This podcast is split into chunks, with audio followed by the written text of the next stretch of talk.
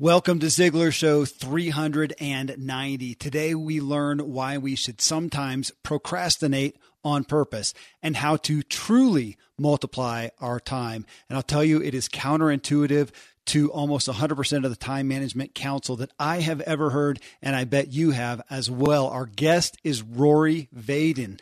He truly rocked our paradigms in a massively beneficial way. I'm going to give you a quick 20 second preview of him from his uh, really well watched TED Talk uh, that we'll talk about later. But 20 seconds, real quick, just to give you a little flavor. Here we go. The second is that even though everything that you've ever heard about time management is all logical. Tips and tricks, tools and technology, calendars and checklists, it's apps, it's all logic. What I realized in that moment from a two year old is that today time management is no longer just logical. Today, time management is emotional. There you go. There's the first uh, big thing that you'll hear, and it just gets uh, it gets better. So uh, uh that is what you're in store for today. You're what you are and where you are because of what's gone into your mind. You can change what you are. You can change where you are by changing what goes into your mind.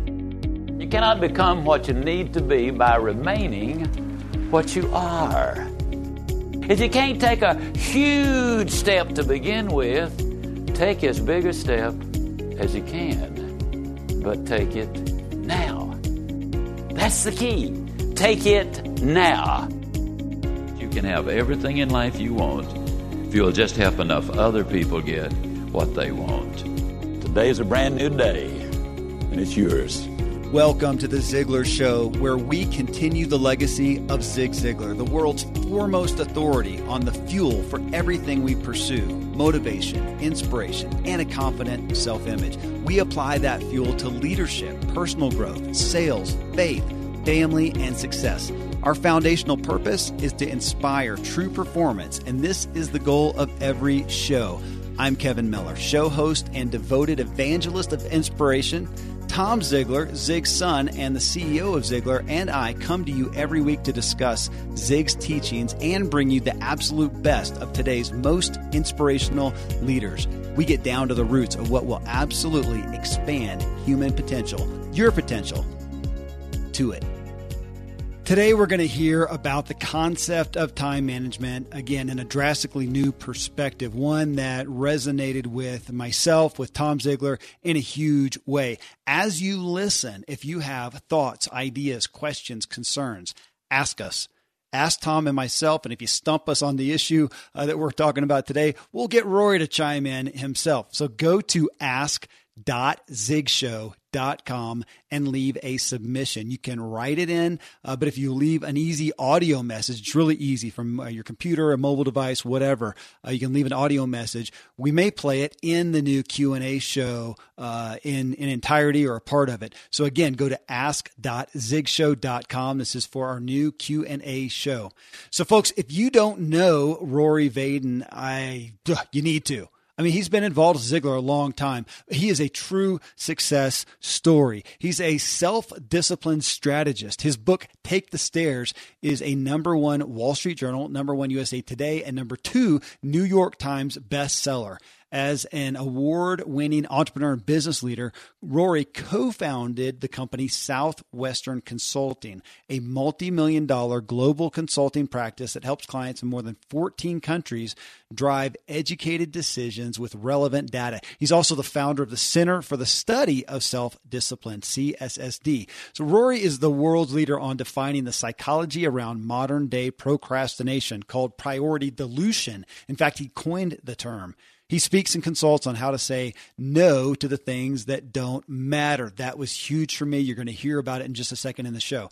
Uh, and to say yes to the things that do matter. His client list includes companies and groups such as Cargill, the Million Dollar Roundtable, Procter & Gamble, True Value, YPO, Wells Fargo, Advisors, Land O'Lakes, Novartis, and hundreds more. His insights have recently been featured uh, on or in Fox News, CNN, Wall Street Journal, Fast Company, Inc., Fortune, and the New York Times. He's a regular contributor for American Express Open Forum, Huffington Post, and The Tennessean, and his articles and insights average more than 4 million views every month. Additionally, he hosts The Rory Vaden Show, which is the only nationally syndicated weekly radio show for movers and shakers in the world of business. I'd highly encourage you to go to Rory Vaden, that's R O R Y V A D E N. Don't try to put a Y in Vaden. I, I kept trying to do that. R O R Y V A D E N dot com. You can watch his videos. And for the topic we're covering today, and where I played the uh, little 20 second clip from at the intro,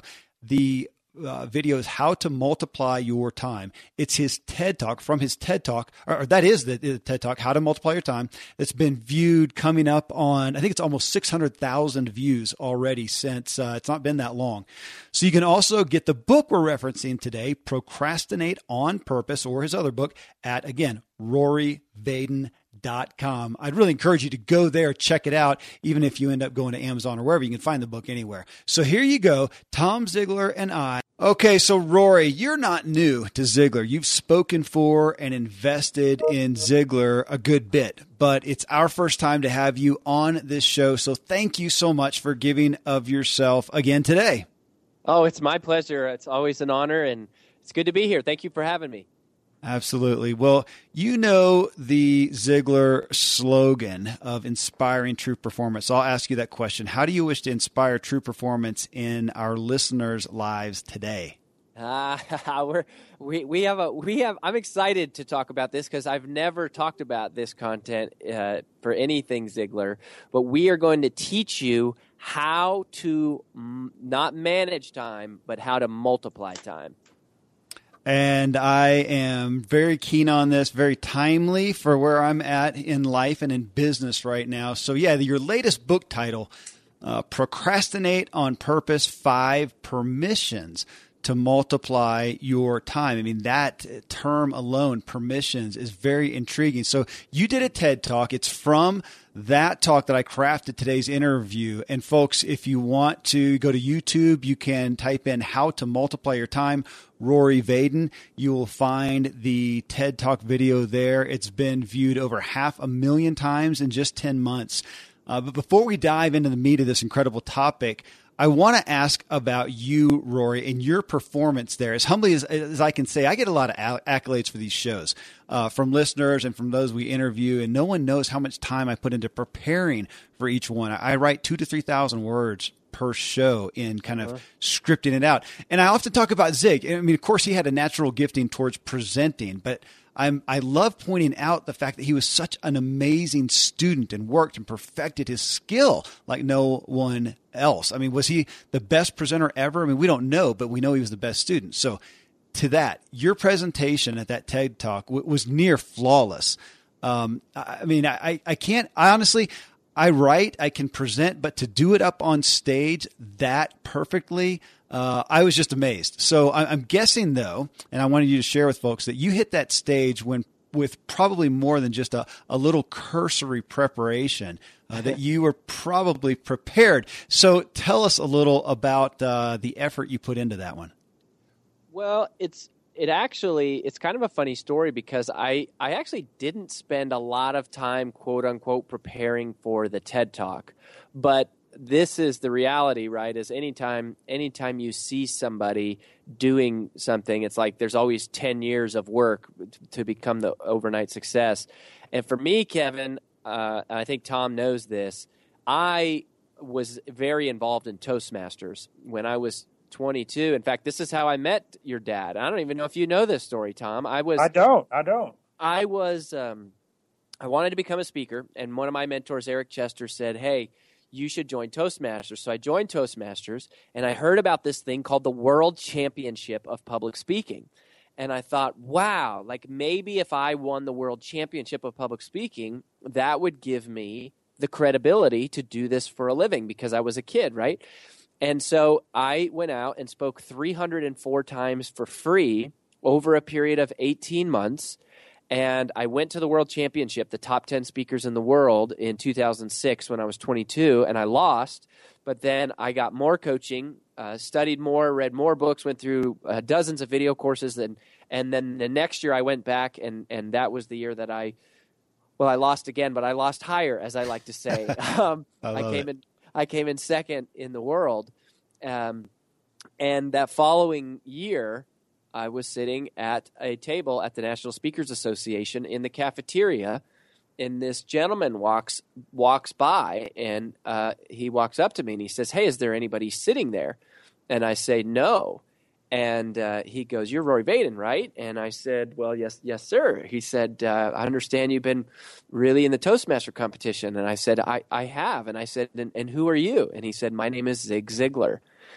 and um, and Zig had sat there, and I met uh, your mom, Tom. He, she was there also, and we just talked. And uh, you know, I had known, but I, I didn't really, I, I did not know that he would be there, and um, and that's how we became friends. And so that was years and years. And so now I'm, uh, how old am I? Thirty three or something. That was ten years ago, but. Um, so I'm very young in age time. People uh, say a lot, but I'm old, old in stage time, and I know that Zig was that way, just on stage thousands and thousands of times. And uh, so, yeah, there there is a lot of work that went into it. So you're Malcolm Gladwell's outlier, and you put your ten thousand hours in. Um, I love it. That's a great, great testimony. And you, yeah. So your performance, and folks, again, I would, I would really uh, recommend you go there for the message that we're about to talk about and hear his content. But also, I mean, TED Talks have become uh, an art and good content is part of it, but you can make a stumbling block if you don't present it well. And yeah, the presentation was masterful. Well, so let's dive in right to the meat of this topic. You, as I just pulled the highlights out of, uh, to me, out of that talk, you said there is no such thing as time management. There's only self management. You can't manage time. Time continues on whether we like it or not. Well, that struck me as incredibly elementary, but also one of those dramatically brilliant, radically paradigm changing statements. I, I mean, like uh, kind of like weight loss strat- strategies. You know, I mean, ultimately, ninety percent of the issue, no matter how you cut it, will boil down to taking in less calories than you burn. Uh, now, finding a strategy that works uniquely for your style is relevant, but it's still going to just get you to do what everybody else has to do less calories, more movement, the right foods. So it sounds that's what it resonated with me, Roy. It sounded like you're taking this uh, similar truth that while time management techniques may be relevant, they're all ultimately strategies to get us to do what we must all do, which is manage ourselves. I mean, that's a big paradigm shift. Yeah, it, it, it is a big paradigm shift. And I when Take the Stairs, so that was my first book. When Take the Stairs came out in 2012, uh, we were trying to ask, answer the question: How do the most successful people in the world get themselves to do the things they know they should do that they don't feel like doing? The the the output of that research basically became Take the Stairs, and that's part of when I met Tom. I think uh, around for the first time, and then since that point, we went back and, and started asking the question well, how do the most successful people in the world think about time? And there's two major differences in how they think about time compared to everybody else. And we probably can, can jump into both of them. But the first one is what you're talking about here. And as I look back over the last couple years, it actually wasn't I, I didn't learn this lesson from academic research. I didn't even learn it from from like personal practice or experience.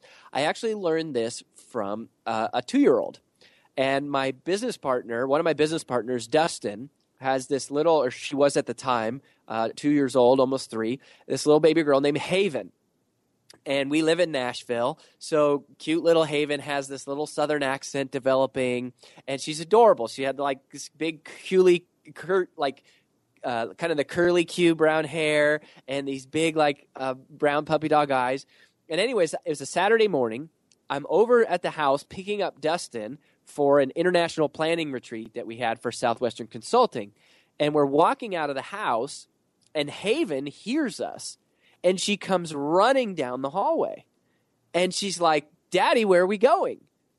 And he says, Oh, I'm sorry, baby Haven. Daddy actually has to go to work today and her eyes well up with, with tears. And she says, No, Daddy, please, no work today. Please, no work. And in that moment, Kevin, I realized two things.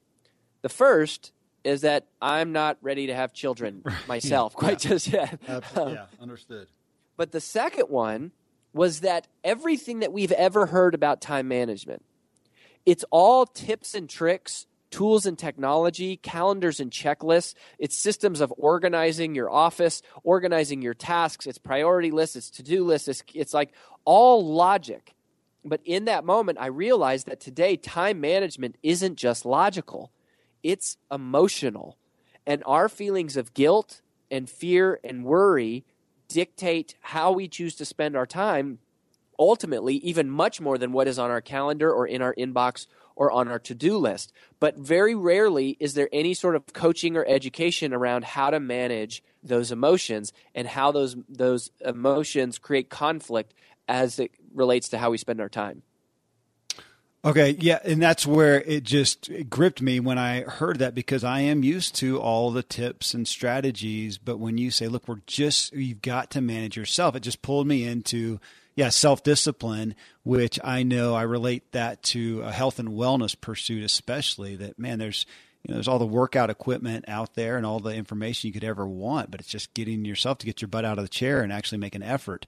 And I hear you that with time. And man, I, again, I gotta, I gotta say this is personal because that's an issue that I fall down on. Well, you mentioned things like fear and guilt, but you really pulled that one out, guilt. And just got me to ponder. Yeah, how much? I mean, where? I don't think that's something that we generally think of with time management. Gosh, I, I have a hard time uh, managing my time because of guilt. But in right. that, I assume you're you're going to things uh, aspects of saying. Well, you said it uh, in a part of your video of saying no, saying no to some more things. But how many things do we say yes to out of guilt? For you to pull that out, I'm say, I'm guessing it, it must be a pretty good ma- majority of the time.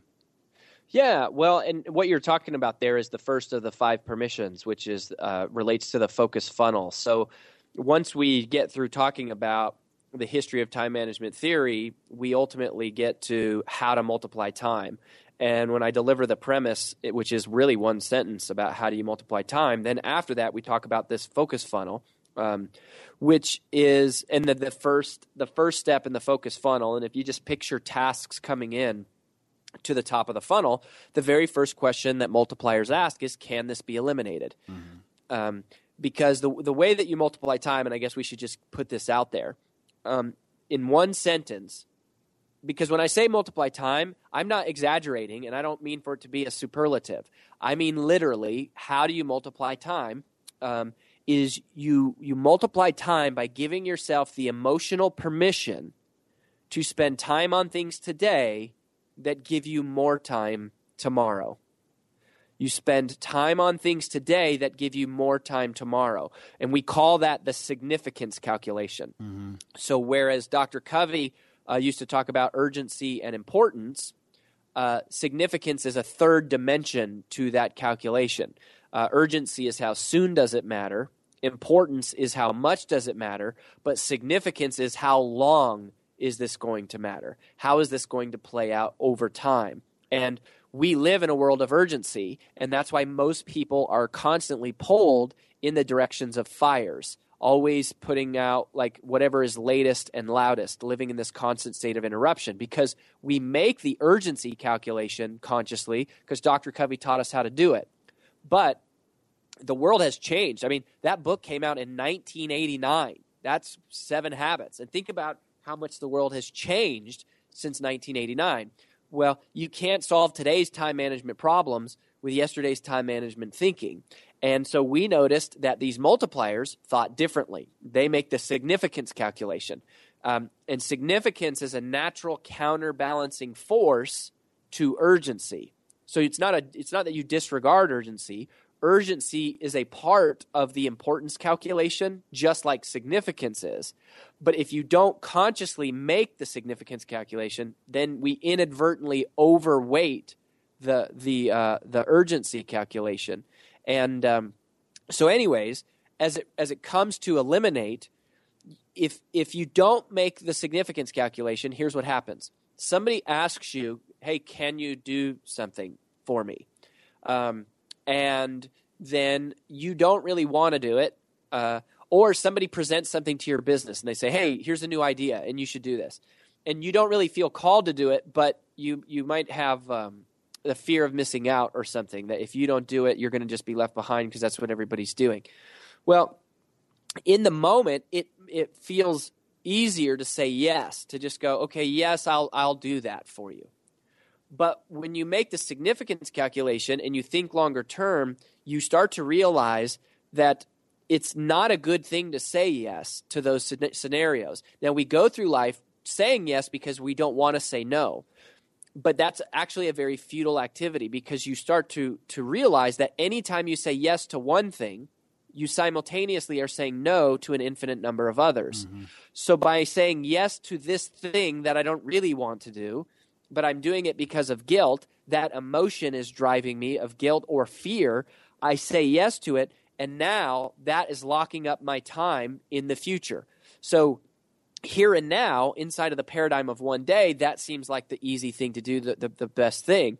But when you think about tomorrow and the next day, you realize that if I say yes to this, I'm saying no to my family. If I say yes to this, I'm saying no to my health or no to my church. And so you have to consciously be thinking longer term. And eliminate is the first strategy of, of the five because anytime you say no to something today, it gives you more time tomorrow. It prevents you from doing something you would have otherwise been doing. You know, I, I love what you said about significance. And one of my mentors uh, gave a thought problem, and I, and I wanted to connect significance with time, life, and money. And this was a big aha for me recently. Uh, the thought problem was if somebody's falling from a building and on their way down, they were obviously going to die because they fell from the 100th floor. But on the 20th floor, you were to shoot them and kill them before they hit the ground. Would you be charged with a crime? Goodness. right? Well, okay. And, legally, you would, right? Because you took their life, and life is murder, right? I mean, you, that's that's murder. Now you only shorten their life by one second. I mean, it's kind of a crazy thought problem. Uh huh. But here's the thing: is if if you buy a car and somebody steals it, what have they stolen from you? I'm a foodie and I enjoy learning about the process that brings great foods and beverages from idea to the table. And then I like tasting them and learning the nuances of what creates the most significant tastes from coffee to cheese to distilled beverages. I did a tequila tasting in Mexico and recently bourbon. Heaven Hill bottled in bond bourbon it really impressed me from the story to the taste.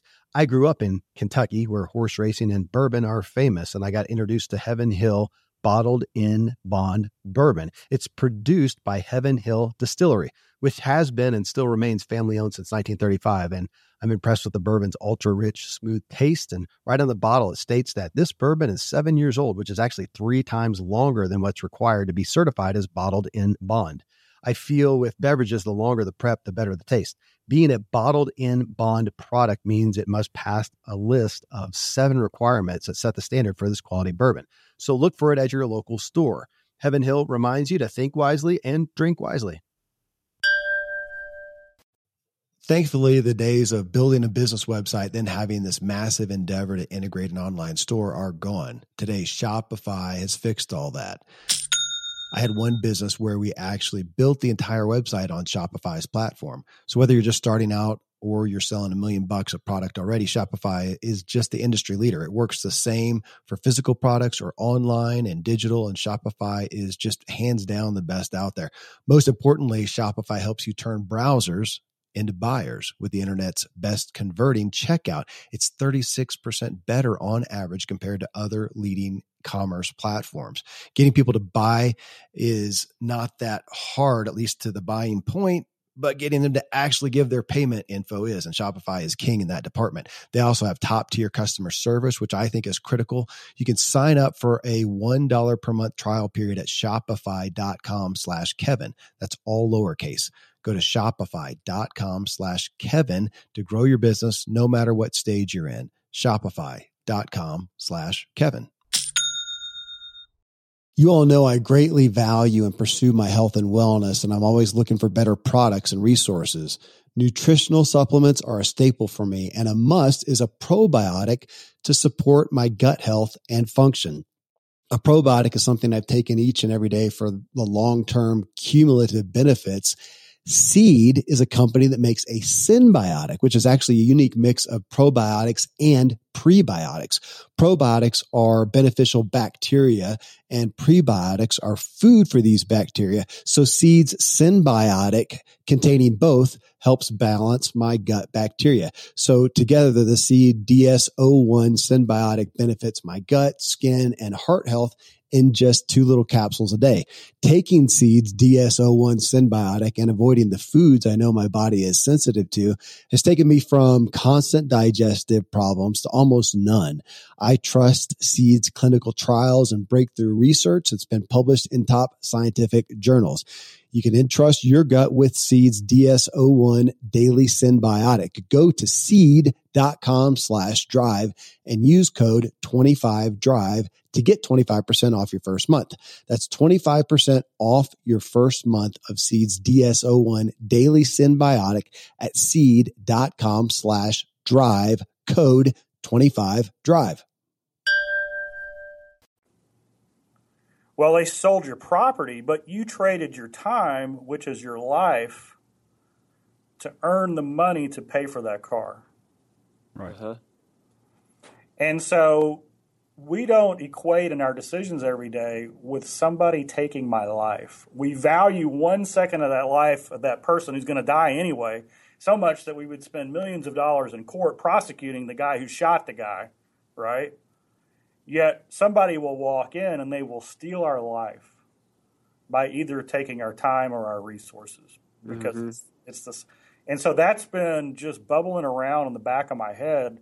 And I think that significance piece that you just connected there really changes my whole view of how valuable time is because time is life. We trade our life for things, right? For for earning, for for memories, for family. And when we allow the urgency or the things that other people think that are important and not ours, we diminish our significance and they're taking our life. They they are. And I, I love what you said about the connection, Tom, between your life, your money, and your time. Uh, and it actually that actually fits in really well to um, the second part of the focus funnel, which is uh, automate. So basically, if you if you picture a task coming in the top of the funnel, you say, "Can this be eliminated?" If it can be eliminated, then you have to give yourself the permission to ignore. That's the first of the five permissions. But the second one is really closely related to what you're talking about. So if it can't be eliminated, then that task drops into the middle of the funnel, and you say, "Can this be automated?" Well, um, one of the things that we started to realize um, is that uh, well, well here, here's actually how I learned, and you know, you know Darren Hardy, Tom, right? You know, oh, yeah. you, you, know Darren. So I'm sitting with Darren. This is back in 2012. Uh, actually, we were in the tour bus. It was right. We we had we had just seen you guys, uh, or maybe it was a few days before we came by the Ziglar headquarters in the tour bus. A few days before that, I'm sitting with Darren Hardy uh, at uh, his um, in this area that he lives. It's called Cardiff by the Sea. It's, it's a really ritzy part of South San Diego, like South, Southern California. And and we're sitting there at this Starbucks, and it's like I noticed there's like a Maserati in, in the parking lot, and then not a few seconds later there's a Bentley, and and you know there's Ferraris everywhere, and I was like, wow, this place is very very different from uh, you know kind of the, the, the trailer park that I was born in, um, and I think that so I asked Darren, I said, Darren, what do you think is the difference between wealthy people and everybody else. And the way he explained it to me was he said, if you could go into this coffee shop, uh, there'd be three different types of people. And if I could hear the way they were thinking, I could tell you with almost precise accuracy uh, which ones are destined to be wealthy. He said the first group, let's call them the kind of lower middle class representation, they would walk in and they would say, Do I want the coffee? And if the answer is yes, their second question would be, What do I have to do to get the coffee? They'll be completely governed by impulses and emotions, and they'll beg for the coffee, they'll borrow the coffee they'll, uh, for it, they'll, they'll steal the coffee. Um, but that's not most people. Most people, if they want the coffee, their second question is, Do I have $5? And I told Darren, I said, That seems like a perfectly reasonable question to me. He says it is reasonable. That's exactly how most people think about money, which is why most people are of average wealth. But he said the way that wealthy people think about money is completely different. A wealthy person knows that if they spend $5 on that coffee, that's $5 they're not spending on something else. And I said, Well, you're talking about opportunity costs. He said, Yes, but there's more to it than that. Because if I were to invest that $5 instead of spending that $5, then that money would grow over time. For example, $5 invested at something like 8% for 30 years would grow to be worth about $50. So $5 invested at like 8% for 30 years grows to be worth about $50. So a wealthy person's second question is not, what do I have to do to get this coffee? And it is also not, do I have $5? Their second question is, is this $5 coffee worth $50 to me 30 years from now? And I was like, what? That's crazy. That is the craziest thing I'd ever heard. But it was a perfect example of the significance calculation. Most people only think about here and now. Do I have $5? That significance calculation is, is factoring in the impact of this in the longer in the long term. Now you might be listening kind of saying, "Okay, Rory, I thought we were talking about productivity. Now why are we suddenly talking about investing in rich people and money and compounding interest?" And that's a good question because I didn't realize this. I didn't realize this either until a couple years after this conversation with Darren. The reason this matters is because automation is to your time exactly what compounding interest is to your money. Automation is to your time what compounding interest is to your money. Just like compounding interest takes money and it turns money into more money, automation takes time and it, it turns time into more time. Anything you create a process for today saves you time tomorrow. It's multiplying time. You're spending time on it today so that you have more time tomorrow. Now, the tricky part about automation is if you ask the average small business owner or, or big business owner or leader or parent or anybody, if you said, hey, are there systems that you're aware of that you could implement that would automate certain functions of your business? Most of us would say, yes, of course. But then if you ask them, you say, well, why haven't you done that yet? And most people would say one of two things. They would say, Well, I do know about that system, but I either don't have the time or I don't have the money. And isn't it ironic that the very two excuses we would use for not automating something are the exact opposite of how it really is? But it's only obvious if you make the significance calculation. Just like it's only obvious what that coffee is really costing you when you when you think longer term.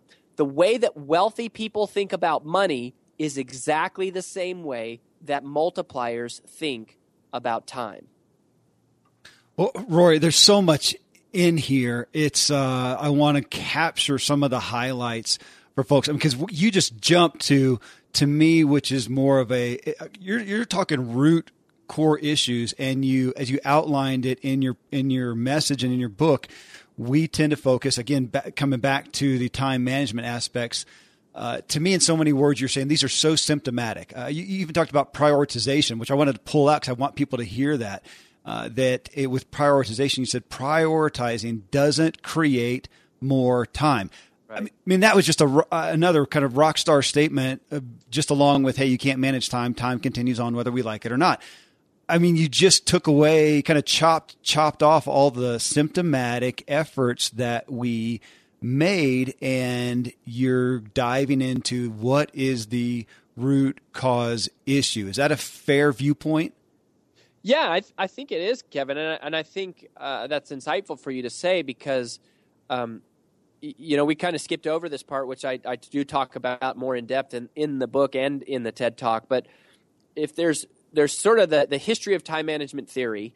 We refer to era one time management thinking, which really kind of developed in the 50s and 60s as a body of knowledge. It was very one dimensional. It was all about efficiency. It was do things faster. Right. Now, all things being equal, faster is better if you don't compromise quality. The problem with efficiency as a strategy for managing time is that efficiency reaches a point of diminishing in turns, uh, returns, which is very well evidenced by the fact that we all carry around these miniature computers in our pockets and we're moving faster than ever before, and yet somehow we're still never caught up in email. We're still always falling behind. Well, in era two thinking, we kind of pay homage to Dr. Covey. We say in 1989, Dr. Covey changed the world because he introduced the, the, the four quadrants of the time management matrix, where the y axis was importance and the x axis was urgency. And then he talks about those, those quadrants. And there's nothing wrong with prioritizing. Prioritizing means to focus first on what matters most. That is as valuable a skill today as ever before. But the limitation that nobody ever talks about, we throw that word prioritizing around like it's the end all be all to solving our time problems. But all prioritizing does is take item number seven on your to do list and it bumps it up to number one. It doesn't do anything inherently in and of itself to create more time to help you accomplish the other items on your on your to-do list. So it's more like it's more like borrowing time. You're borrowing time from one activity to spend on another. Multiplying time is very different and it's based on the significance calculation that we have been talking about, which is that you spend time on things today, and you have to give yourself the permission to do it, to, to spend time on things today that give you more time tomorrow. And let me give you another kind of practical example here. Um, if we, the thing about multiplying time, which is just, it's, it's hard to wrap your mind around, we never have time to do the things that multiply time. Like, if I asked you, I said, you know, hey, Kevin, do you happen to have three hours in your schedule today that you could set up online bill pay? Uh, you'd probably be like, no, I, I, I don't. I don't have three hours. And if I did have three hours, I wouldn't, the last thing in the world I would want to do is use it to spend, set up online bill pay. But the way that a multiplier thinks is they go, now, wait a minute. If I set up online bill pay and it takes me three hours and it saves me 30 minutes a month moving forward, then that means in just three months' time, I uh, well, well, actually, in in uh, let's see, what do we say? Three hours. So in six months' time, I will have broken even on that investment, and every month thereafter, I will be getting something that we call ROTI. Uh, it's a new phrase that we introduce in procrastinate on purpose. Um, that it's return on time invested, and it's evaluating time the way you would evaluate money. Rory, I love it. You know, Dad taught for years in our goal setting system that he created that you invest 20 to 25 hours setting it up in the beginning, but it will save you four to six hours a week. Yeah. I mean, it's the, it's the same. Same concept. Same, same, same principle. And I, and I love that because everybody's like, oh, I don't have time to do a goal. And the reality is, is where are you going to be if you don't? Right right? Well, right. okay, so I got an admission. I, I listened to your video last night, Rory. Uh, this morning, my little calendar popped up that said, you know, pay the mortgage. Uh, I I used to have stuff on automatic bill pay, and we changed some banking and changed stuff, and I just never have gotten around to it and honestly didn't think about it until you said that. And doggone it. And so I literally this morning went and set, I think, three or four different things up on automatic bill pay. There's no reason not to. And, and honestly, I mean, it took, I, I don't know if it even took me 20 minutes to do it, but uh, which brought me to just, you know, I'm being so unintentional with my time, which brought me again uh, in, in a personal way back to, um, kind of the guilt, but I think that I look at myself as I, you know, I want to serve well, I want to love others. So when my family asks for something, when employees ask for something, when my business partner asks for something, I want to be, yes, of course, I'm, I'm happy to serve you, but I am stealing from other things. And so right. you're causing me to be intentional. Okay. I, I, got a, I got a perspective here or, or really a question, um, okay. that is based on some of what you just talked about with doing things faster or doing more things. Again, man, that is me. Do, do it faster and do more because I, I like. Uh, I, I, there's a lot I want to get done. You know, life's short. I want to get a lot done, but I'm doing that. And as I thought about you saying that while the times have, you know, times have changed and we can't use those old time management, you know, systems when time is, is treated so differently, I thought about some of the instantaneous things that we do. I get my music now as a kid. You know, you had to go to the mall and go to the store and pick out your cassette tape and and uh, all that jazz and wait for Michael Jackson's latest album to come out. You know, and today, man, I have I have Spotify. I have more music than I can consume in a lifetime immediately for ten bucks a month. Um, movies. I have Netflix and Amazon. Uh, you know, books. We get them at one of our show sponsors at Audible. I can get anything immediately. Uh, Texture is one of our sponsors where we can get any magazine immediately. And as I was thinking about that, I thought, geez, it's it's almost like. And forgive this. I, actually, I won't say forgive it. I mean, Tom already talked about shooting somebody who fell off the building, so I'm, I'm free to talk about eating disorders. But I, I thought about you know, it's like an eating disorder, and we we are allowed to be in binge mode always. So you're, I feel like you're to a sense bringing us back to we have an illness that we have to put a stop to. Yeah, I mean it's it's well the the food is a good example, right? It's not a problem that we have too much food in the world. That's just an abundant blessing. The problem is that we eat too much food. It's the same with information. It's not a problem that there's so much information out there. It's a problem that we try to consume all of it, right? Mm-hmm. Or it's not a problem there's a lot that we can be doing. It's a problem it but it creates stress when we try to do all of it. And so it's it's it really is about evolving our mindset. It's you know that generation one efficiency, that era one time management thinking, that's kind of like being a hamster on a treadmill. Like you're just sprinting as fast as you can and you're just cranking up the speed. Well, in general, I'm a fan of working at a fast pace. I work at a pretty high clip, and when I'm working, I'm trying to be efficient. But that only goes so far. So then, that era two thinking of prioritizing, that's like juggling. Mm-hmm. Uh, it's kind of where you're focusing, you're shifting your focus from one ball that's in the air to another ball. And you hear people say that even like I'm juggling a lot or I'm trying to balance a lot. And and those are really the only current two paradigms is like I can either try to run faster or I can try to juggle more stuff. And it's it's actually funny because I think this analogy describes pretty well what many of like our coaching clients at Southwestern Consulting what they actually feel like they they they you know like when we start working with somebody they'll they they describe like that they're overwhelmed that for every email they send out two come back that you just never caught up and it's always this frustration and it's like all we are is a bunch of juggling hamsters sprinting towards this inevitable crash landing. Um, well being a multiplier is less about being like a treadmill runner and less about being like a juggler and it's more about being like a gardener a seed planter it's it's giving yourself permission to plant seeds that are going to create margin in the future. That's why the word permissions is so important. You have to give yourself permission to and this is where the title of the book comes from, procrastinate on purpose with all the insignificant things and from you procrastinate on purpose with the insignificant or the trivial things and that is where you create the margin to like Tom said, do the goal setting session. Like or to invest in a new system or to hire another person or to train a, another another person um, which actually fits in really well to the next step in the focus funnel which is delegate. So if you uh, eliminate is the permission to ignore automate is the permission to invest. If it can't be eliminated or automated then it, that task drops down to the bottom of the focus funnel which is delegate. Mm-hmm. um, and uh, there's a rule that we use called the 30x rule and I think you know, Kevin, this will probably be a, a, an empirical way to to kind of where you talk about this problem that we have. This is kind of an empirical way to, to sort of look at it. Um, so the 30x rule suggests that we should consider spending 30 times the amount of time it takes us to do a task once on training somebody else to do that task for us.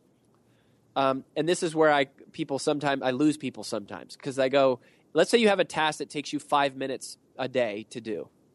The 30x rule suggests then that you should spend 150 minutes training somebody how to do that task. Most of today, you will be indoors, likely your home or your office. I am as well. Even with my treks out into the woods, I spend a lot of time inside. And we're going to take about 20,000 breaths. According to the EPA, The indoor air is two to five times more polluted than the outdoor air, sometimes up to a hundred times more polluted. At my studio, we have heat being forced through old ducts. I walk on carpet full of years of junk. No idea what's floating in the air that I'm taking constant gulps of. The solution is an air purifier, and Air Doctor is just the best. Air Doctor filters out 99.99% of dangerous contaminants and allergens such as pollen, pet dander, dust mites, mold, bacteria, viruses. They do it so it, your lungs don't have to. Air Doctor comes with a 30 day money back guarantee. So if you don't love it, just send it back for a refund minus shipping. Go to airdoctorpro.com and use promo code Kevin. And depending on the model, you'll receive up to 39% off or up to 300 bucks off. Exclusive to podcast customers, you will also receive a free three year warranty on any unit which is an additional $84 value. So to get this special offer, go to A-I-R-D-O-C-T-O-R-P-R-O dot com use promo code Kevin. AirDoctorPro.com, promo code Kevin. This episode is brought to you by BetterHelp. So, my book and this podcast are named What Drives You. And what drives us to great things is our own values, our known values. When we go astray, it's because we've lost sight of our values. Therapy is key for helping you clarify what matters most to you so you can do more of it. I was late to taking advantage of therapy. It was only for crisis, but now myself and most of the rock stars I have on my show get therapy regularly. For most people, the main hurdle is starting therapy. I recommend you try BetterHelp. It's entirely online. It's flexible. It's suited to your schedule and trying it doesn't involve an afternoon of your time and all the hassle. You just fill out a brief questionnaire to get matched with a licensed therapist and you can switch therapist anytime, no additional charge. You can learn to make time for what is most valuable to you. So visit betterhelp.com slash what drives you today. You get 10% off your first month. That's betterhelp, H-E-L-P dot com slash what drives you. And people almost get mad at me. They go, Rory, that is the stupidest thing I have ever heard of. Why would I spend 150 minutes, nearly that's two and a half hours, training somebody how to do a task that I could just do myself in five minutes? And the answer is you wouldn't. That would never make sense unless you make the significance calculation. Right. It, it never makes sense in a world of urgency. It never makes sense in, in the paradigm of one day to say, yeah, I'm going to trade two and a half hours for five minutes. That's a losing investment. But when you make the significance calculation and you realize, okay, if I if I spend five minutes a day on this task, and let's just go out one year worth of time. So let's say there's 250 days, working days in a year so 5 times 250 is 1250. So when you make the significance calculation, you realize over just one year's worth of time, I'm going to spend 1250 minutes. So now that conversation appears differently. Instead of saying, is it worth 150 minutes to save me five? You're saying, is it worth 150 minutes to save me 1250 over the course of a year? The answer is just as obvious, but it's the complete opposite of what you initially thought. The only thing that has changed is your perspective. It's the significance calculation. And if you were to if you were to evaluate that investment, uh, investing 150 minutes and getting a net uh, 1100 gain, because it's 1250 it's going to save you, but then you spent 150 training somebody, so your net gain is 1100. Mm-hmm. So you you invested 150, you gained 1100 that's a 733% ROTI, return on time invested. There are 733% returns all around you. And then the, the next generation of savings for businesses is not in saving money, it's in saving time. That yeah, uh, you continue to bring. I love how you're bringing time management into it's a budgeting and investing equation uh, even on that, from an investing standpoint, I know, you know, from a wealth standpoint, we look at how can I make residual income money that's going to come in, whether I'm working, you know, right now or not, instead of face to face money. Uh, you know, how money while you sleep. That's what we all tend to talk about, or multiple streams of income, and, and that uh, famous, you know, book and term. And I think that I read somewhere, it might have been Millionaire Next Door, where the average millionaire has seven streams of income. And we're talking about multiplying. So now here you're saying that we have time. And so if it's one on one, if a task that I and I alone do, or, or, or that my daily task, everything that's accomplished is just me, then I have a finite amount that I can get done. If I will, so so maybe that's one dimensional. If I automate it, so something's happening on the side, another task of mine is happening while I'm doing another one. I've just now doubled it. Uh, right. If I delegate, then I've just tripled it or, or, or three dimensional. I mean, I love that in your 30 times rule. Uh, of course, a piece of that, or I guess in right alignment in that is training someone to do it which you're going to be paying them too. I mean, it's an investment of your time, which I think, I mean, how often do you hear that? I'm sure you do. That, oh my gosh, I would love to delegate that. I don't have the money. True? Well, so absolutely. Now, here's here's what's just awesome about this. People say I can't afford to hire somebody, right? But uh, you again, the significance calculation, you already are affording it because you're either paying somebody at their rate of pay or you are paying yourself at your rate of pay. We yeah. all have something. Um, so in in the Procrastinate on Purpose book, one of the other terms that we introduced is called MVOT, MVOT, money value of time. Not to be confused with time value of money. That's different. That's the future value of what your money will be worth if it's invested. Money value of time, MVOT, is what is your time literally worth? And the way you get that answer is you just take whatever your total income is, no matter how many different income streams you have, or whether you're paid on salary or commission or profits or whatever, just take your total earnings, divide that by the number of hours that you worked, and that will give you your MVOT. Mm-hmm. It lets you know that your time is worth, is literally worth this certain, this certain value amount. Well, um, so when you have that realization, you start to understand that you already are paying somebody to do this. You're paying yourself at your rate of pay because it's the opportunity cost. And if you if you come back to this like the coffee example, uh, you you'll realize there's all of these different costs that are going on. There's an there's an actual cost of five dollars. Everybody sees that.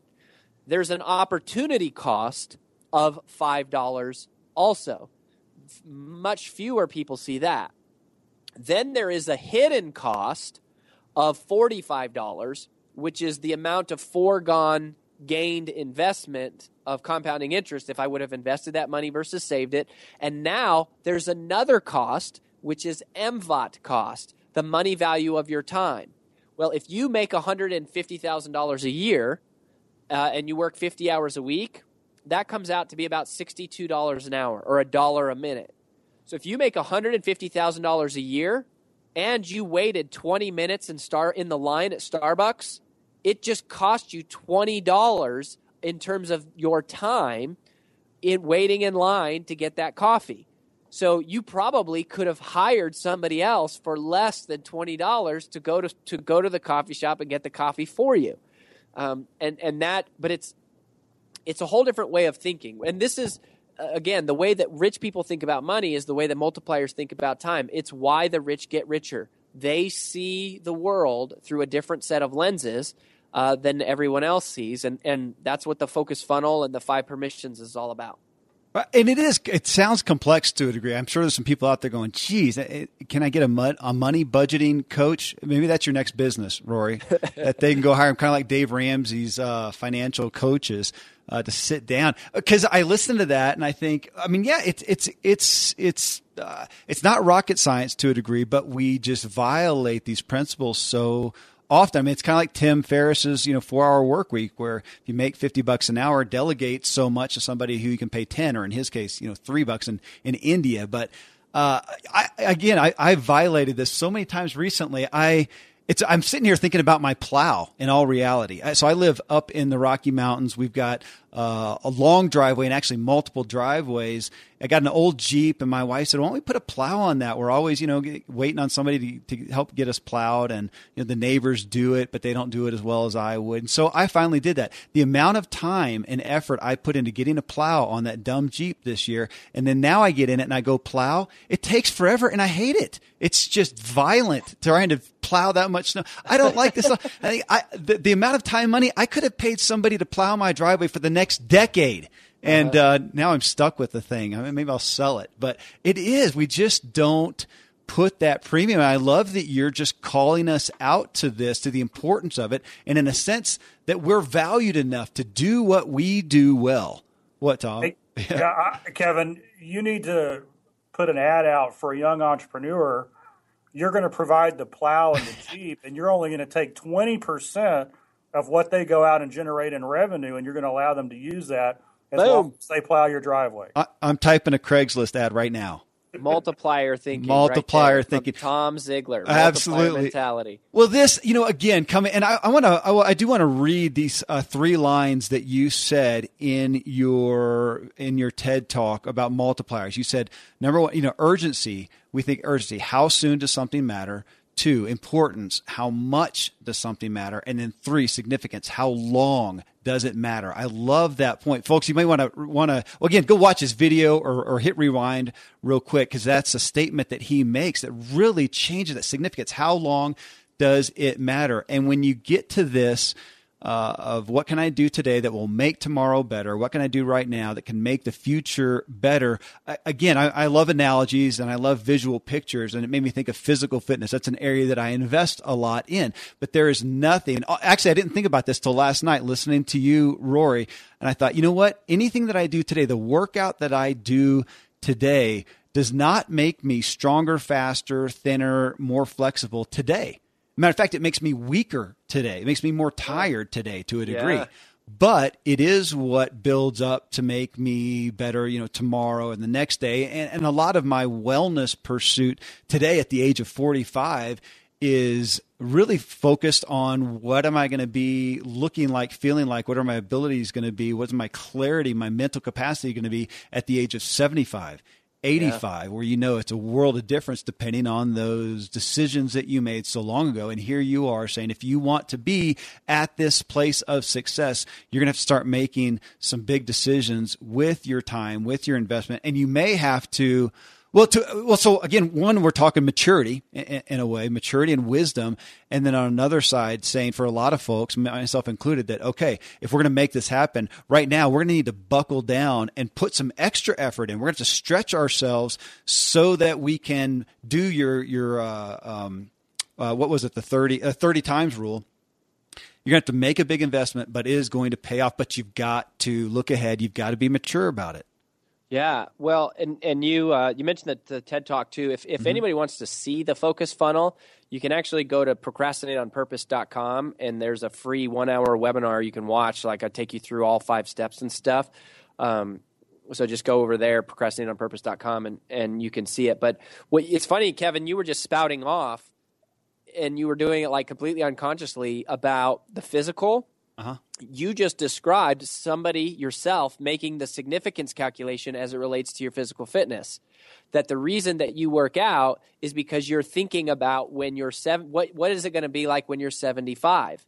That calculation is part of what creates the context for you to make the sacrifice of working out today. Most people who struggle with physical fitness, the reason they struggle is they're only thinking about here and now. Do I feel like working out right now? The answer is always no. I never feel like working out right now. And in Take the Stairs, uh, one of the principles from Take the Stairs was the paradox principle about how easy short term choices lead to difficult long term consequences. Meanwhile, difficult short term choices lead to easy long term consequences. So when you're thinking into the future that way, that is the significance calculation as it relates to your your your physical fitness. And that's why, uh, like one of the stories I heard one time, uh, I was speaking at an event um, for a group called YPO, that's Young Presidents Organization, and um, I speak for YPO, NEO, and some other different you know organizations. And and um, this guy comes up to me, very successful guy, like uh, you have to be to even be in YPO. The guy comes up to me and he just he looks like you know just like a strapping man, like just very in shape, uh, and uh, I mean, not like in Kevin Miller shape, but close. But, oh, but, but cl- bless but you, thank you. Um, and uh, so he comes up and he says, "Roy, I know that it won't, you won't, I don't look like it now, but I used to be about sixty pounds. Um, oh no, no, no, one hundred and twenty pounds." He said 120 pounds heavier. And the reason I remember the exact number was because he said, I gained one pound a month for 10 years that I was married. And I was 120 pounds heavier. And I said, "Wow, man! Well, like, what caused this like radical transformation? Like, was it a program? Like, was it video? Like, was it like? Tell me, I want to know." And he said, "No, it wasn't any of that stuff." He said, "I had a friend who was married and had three kids, and one night, this is a bad, horrible story."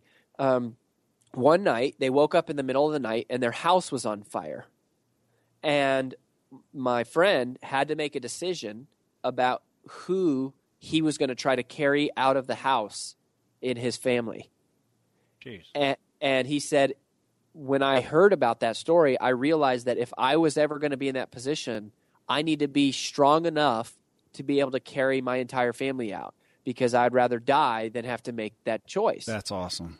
and uh, that's kind of a negative a negative example, but it's a uh, it still shows the significance calculation that it, it wasn't a magic pill or a secret potion or a hidden formula. It was simply a shift in creating a longer term perspective. And that creates the context for action to take place. When you have a crystal clear picture of what that future looks like, your discipline engages automatically, which is what Take the Stairs is all about you don't have to motivate yourself. It comes alive uh, organically. Oh man, that's an inspirational pillar right there. Uh, that having a reason. Um, that's a great. That's a great perspective. Um, I, I want to ask. I, this is a, almost. I feel like it's almost a bit of a veering off, but it, I, th- I, to me, it seems like a root cause. I'm big on root causes, not looking at symptoms. What's at the root, which is what you've done here so masterfully with your message and with your book. You're, you're in so many ways saying, okay, we've got to say no to less important things or delegate them or automate them so that we can do the really important things. So you said, uh, multipliers use next generation time management and realize it has much more to do with what you don't do than what you do. Whatever we say no to today creates more time for us tomorrow. Uh, anything you say, anytime you say yes to one thing, you're saying no to another. Okay, so I'm taking that and then boiling, coming down to the next piece where and this again I think is, is somewhat of a sensitive lane, but um, I want your perspective on it. In your experience, as you've researched and studied this area of time management, how much of our how much of it relates to an addiction to doing so much, to busyness, to staying constantly overwhelmed time wise, for avoidance sake? Because if i do these things well and get more time then i'm left with okay now i can do something truly great. I can invest in that big thing. And that's risky and scary. That kind of puts me on the line to succeed or fail. I don't know if i want to do that uh, so I'm, I'm asking is do you see that as a an emotional psychological piece of this sometimes and the other thing with time also it could also lead me to geez, now it's just I'm at rest and I'm going to have to look myself in the mirror and come to grip with the reality now that I've slowed down. I may not want to do that. So it's just easier to let's, I, want this busyness.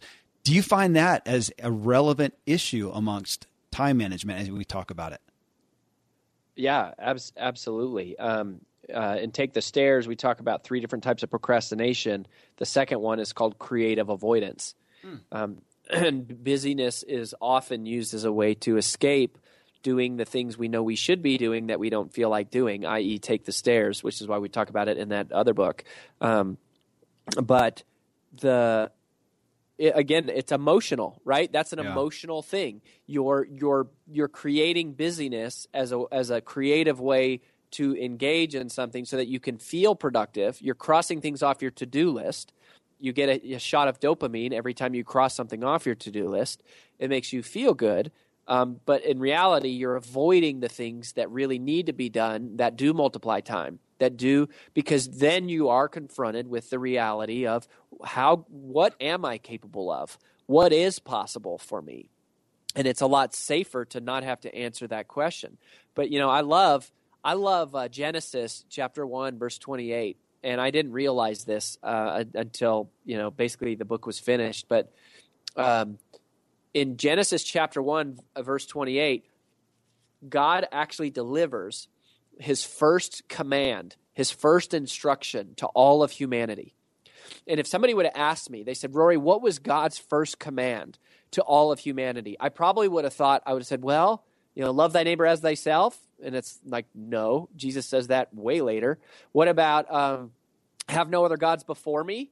All right. I mean, like, well, no, that's the first commandment, but that's not the first instruction that God ever delivers. And and and God's first commandment is, or not his first commandment, his first command in Genesis is be fruitful and multiply. That's the first order that we are given.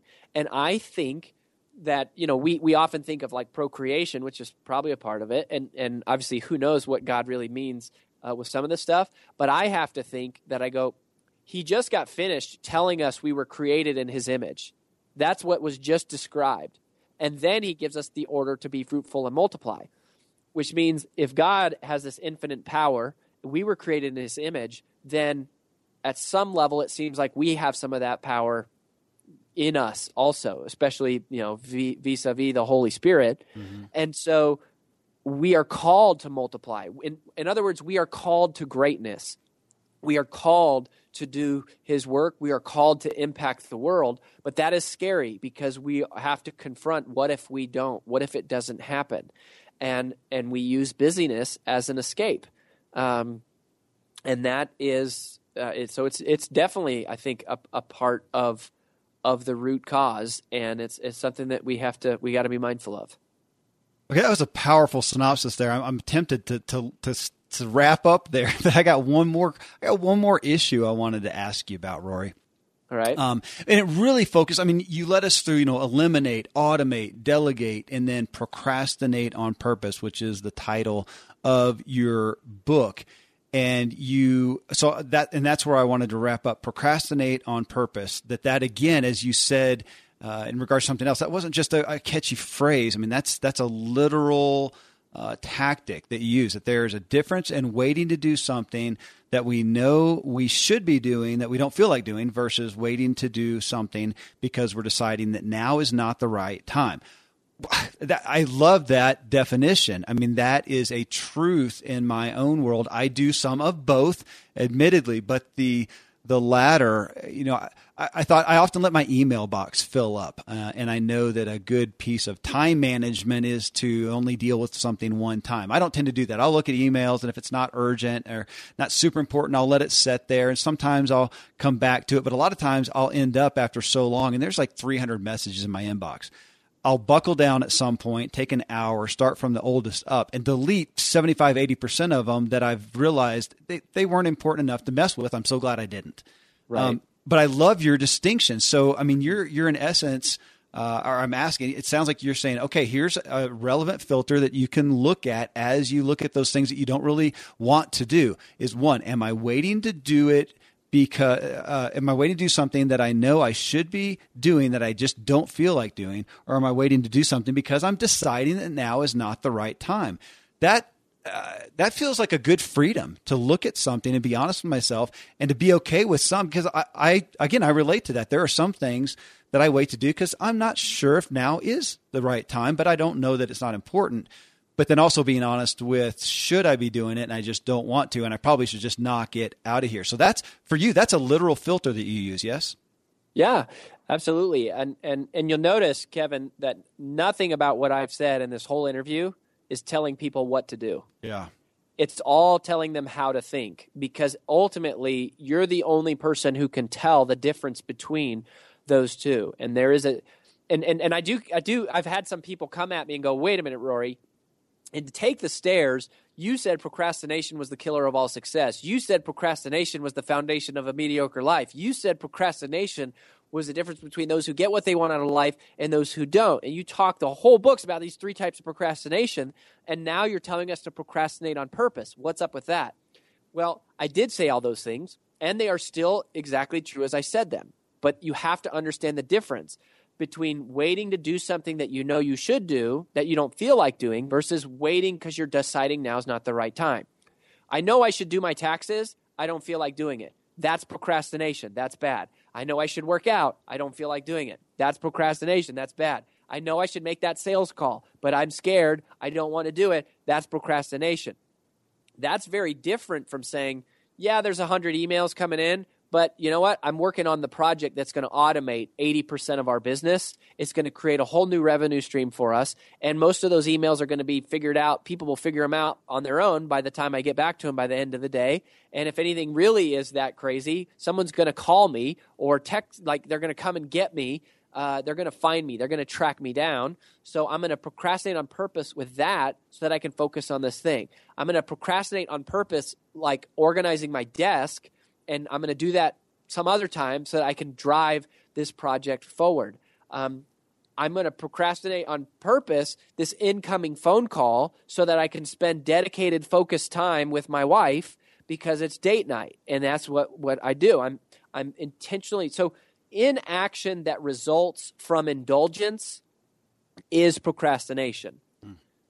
And that's bad. And that's what we talk about overcoming and take the stairs. But inaction that results from intention that is procrastinating on purpose, which, by the way, is a synonym for the word patience.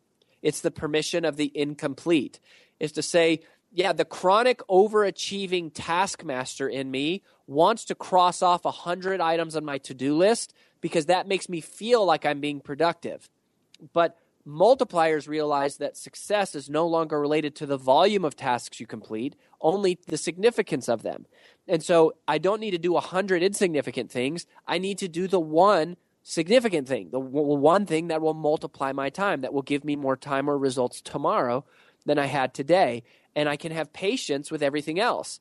And I'm I'm not going to let it pressure me and and because I I have conviction that I am doing the thing that only I can be be doing. And it and it never stops. Um, you always it's a battle that goes on and you know the signature catchphrase from Take the Stairs is that success is never owned, success is only rented, mm. and the rent is due every day.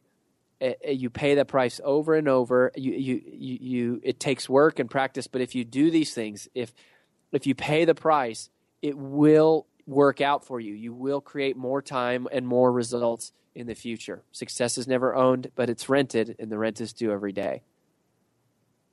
Well, Rory, again, just amazing. Thank you. I mean, I, I do appreciate that you're not telling what you just said. I'm not telling people what to do, but how to think. And it made me, I think as I refer uh, or I talk about this book and this show and what you're doing here with other people, that what comes to mind to me is you're teaching us the psychology of time management. And that once we know it, then we yeah. can apply all those strategies that are out there that are relevant but they're symptomatic if we don't understand the root cause of psychology of it. So, you know, folks, again, I would uh, motivate you to go find that video. Well, or go to procrastinateonpurpose.com and he's got some offerings for you there. But dig into this. You just heard some of the highlights, some of the topics, but uh, get the book and, and invest in what Rory's doing to really dig in here and apply it to yourself because as you've heard, I, I, I feel like how can we afford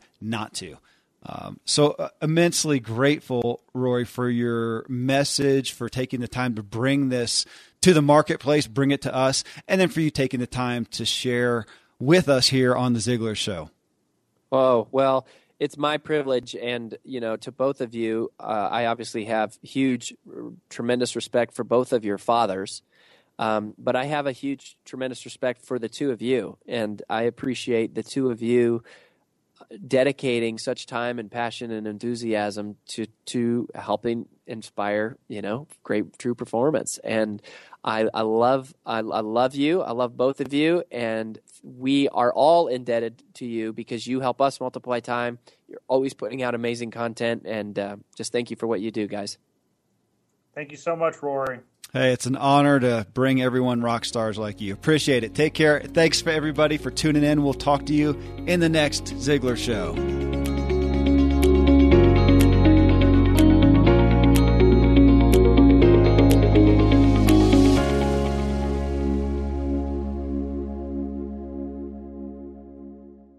Most Americans at New Year's are thinking about improving their health and losing some weight. In regards to eating, the feeling is generally it's going to cost more money, more stress and effort, and you got to eat bland food. Well, a solution to all these is HelloFresh. Uh, HelloFresh, you get farm fresh pre portioned ingredients and seasonal recipes delivered right to your doorstep. You skip trips to the grocery store. You can count on HelloFresh to make home cooking easy, fun, and affordable. That's why it's America's literally number one meal kit. You can make saving time a viable resolution with quick, convenient recipes. They're delivered right to you.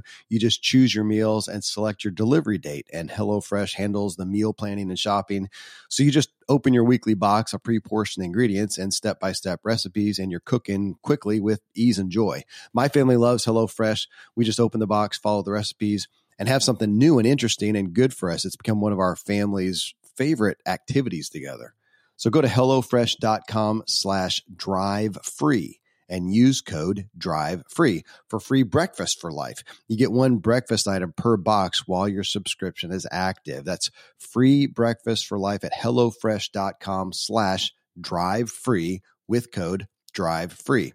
HelloFresh, it's America's number one meal kit.